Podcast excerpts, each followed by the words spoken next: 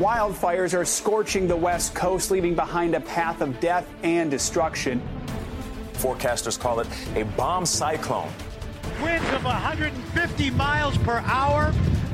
Tens of millions of Americans are dealing with dangerously high temperatures, with many areas hitting triple digits. Scientists say climate change is worsening flooding around the world.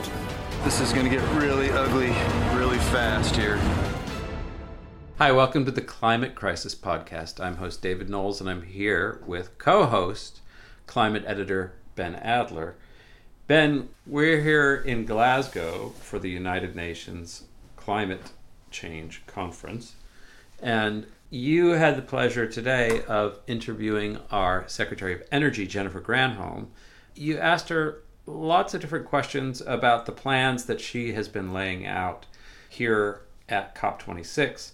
And especially interesting was when you asked her about nuclear energy and whether that was something that the United States should rely more on to help cut greenhouse gas emissions. Can you tell us a little bit about what her response was to that. We'll hear the full interview in a second, but I'm just curious as to your thoughts about what she told you.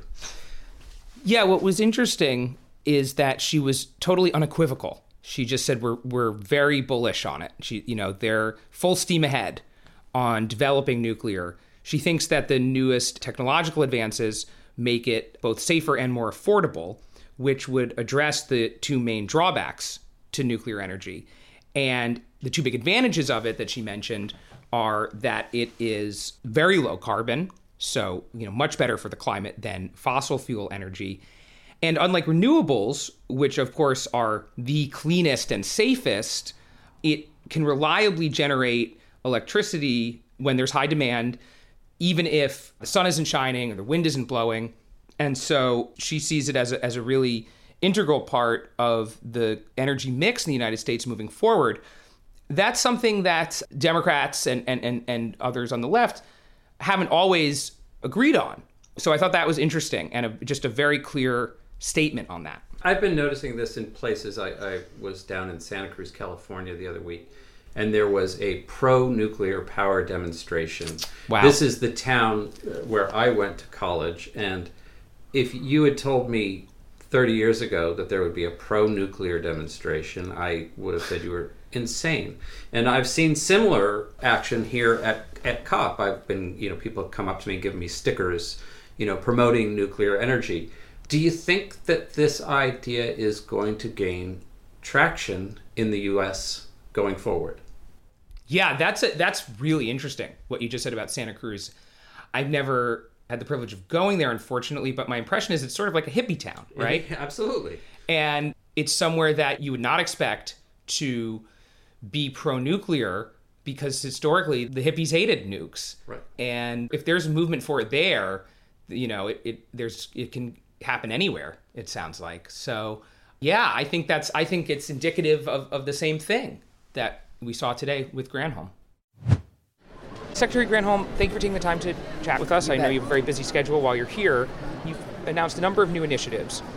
One of them, which you just announced this morning, is the carbon removal uh, Earthshot. Right. And I actually recently did a story about carbon removal. And so I understand, and I also understand from your event today, that the technology already exists, Mm-hmm. and the purpose of the research that you're going to perform is to lower the price Right. to make it more economically feasible. But my question is other than a few corporations like Microsoft that was at your event who are choosing to pay for carbon removal voluntarily, who's going to pay for it?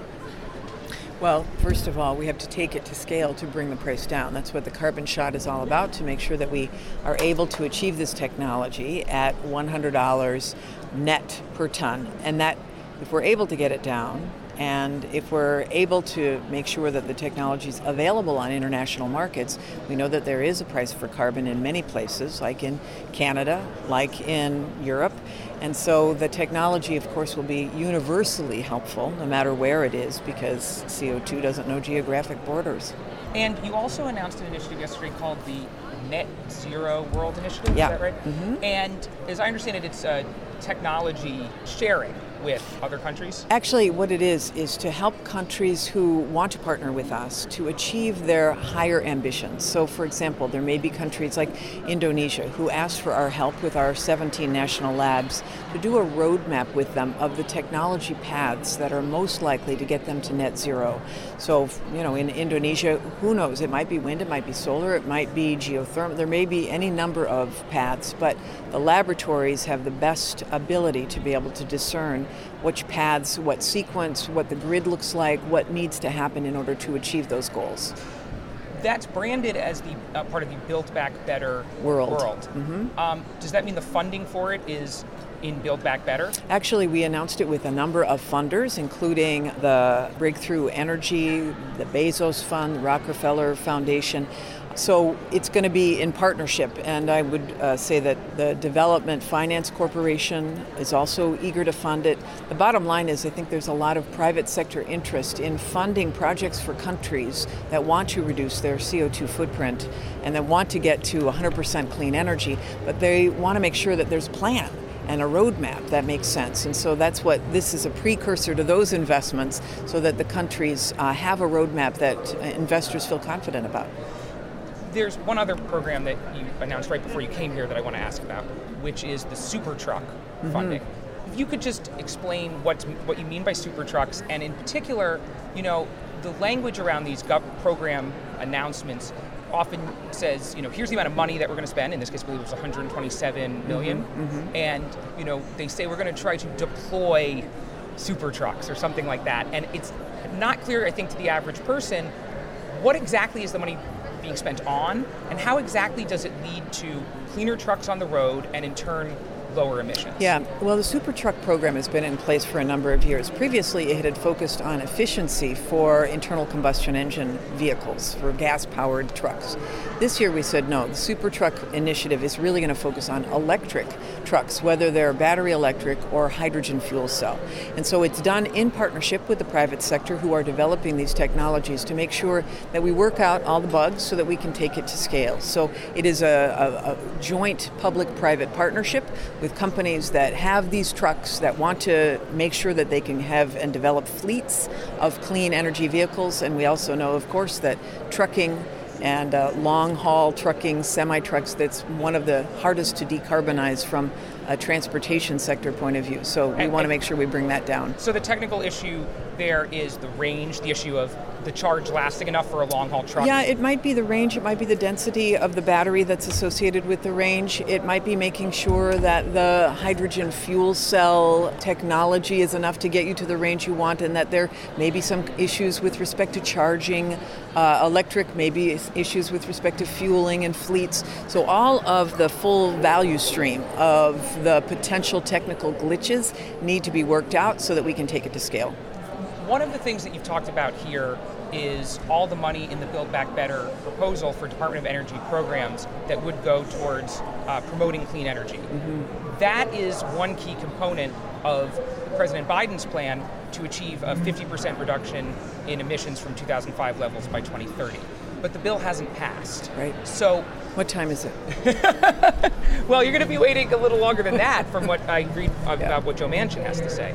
So, my question is when you meet with other world leaders, do they believe that the United States is actually going to fulfill this promise? And how, if not, how would you persuade that? How, how would you persuade, persuade the skeptics outside who are protesting today that I was talking to? Well, what I can tell you is that here, the countries who are at COP have uniformly expressed that they are so glad that the United States is committed to the goals that the president has set, including 100% clean electricity by 2035. They know the president is working really hard to get this through Congress. There is going to be a vote today in the House. If that vote happens, as we believe it will, at least the infrastructure bill will be passed, and the reconciliate the second step of it, the Build Back Better agenda, will go to the Senate, maybe tinkered with over there. But the bottom line is the president feels very confident that he has the votes both in the House and the Senate to get this through, and we're excited to implement. Similar question on the executive rules and so forth, uh, pro, you know, programmatic decisions that you make through executive authority currently. The Republicans in the Senate or a centrist from West Virginia doesn't get to stop that, but the next president could be a Republican. So, how do you assure, for instance, your partners internationally that the net zero world initiative won't be dismantled by the, you know, the second term of Donald Trump? Well, one can never be sure, right, that, that the policies that you put in place won't be amended by a future Congress. However, if we are able to get the, for example, demonstration projects and the technologies that we're talking about in the ground and ready to go, that's much more difficult to uproot. So it's why we've got to accelerate. I mean, our hair should be on fire because the planet is on fire no matter what, but we will be accelerating the deployment of these uh, technologies so that we can, in fact, get them in the ground, get the solar panels up, get the grid investments that are necessary to add the renewable energy capacity that we have to. We're going to do all of that on steroids over the next three years. One last question is nuclear. Something that probably a lot of people don't don't know. In fact, Rick Perry famously didn't know before he became your predecessor in this role. Uh, most of what the Department of Energy does is actually safeguard the nuclear uh, stockpile and reactors um, and uh, you know regulate nuclear.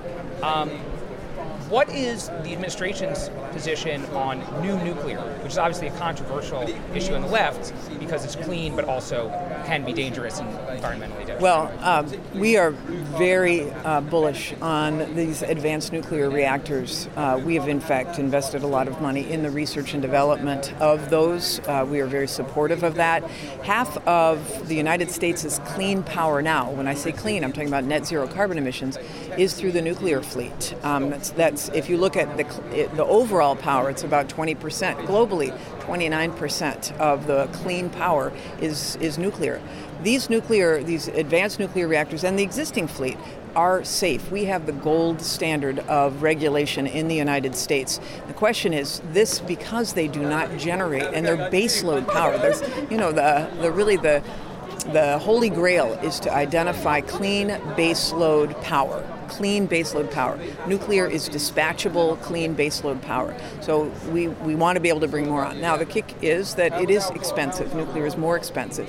And so we want to make sure that we these smaller modular reactors are less expensive. There have been uh, a number of them, a couple of them that have uh, are on a sort of pilot. Um, pilot demonstration mode.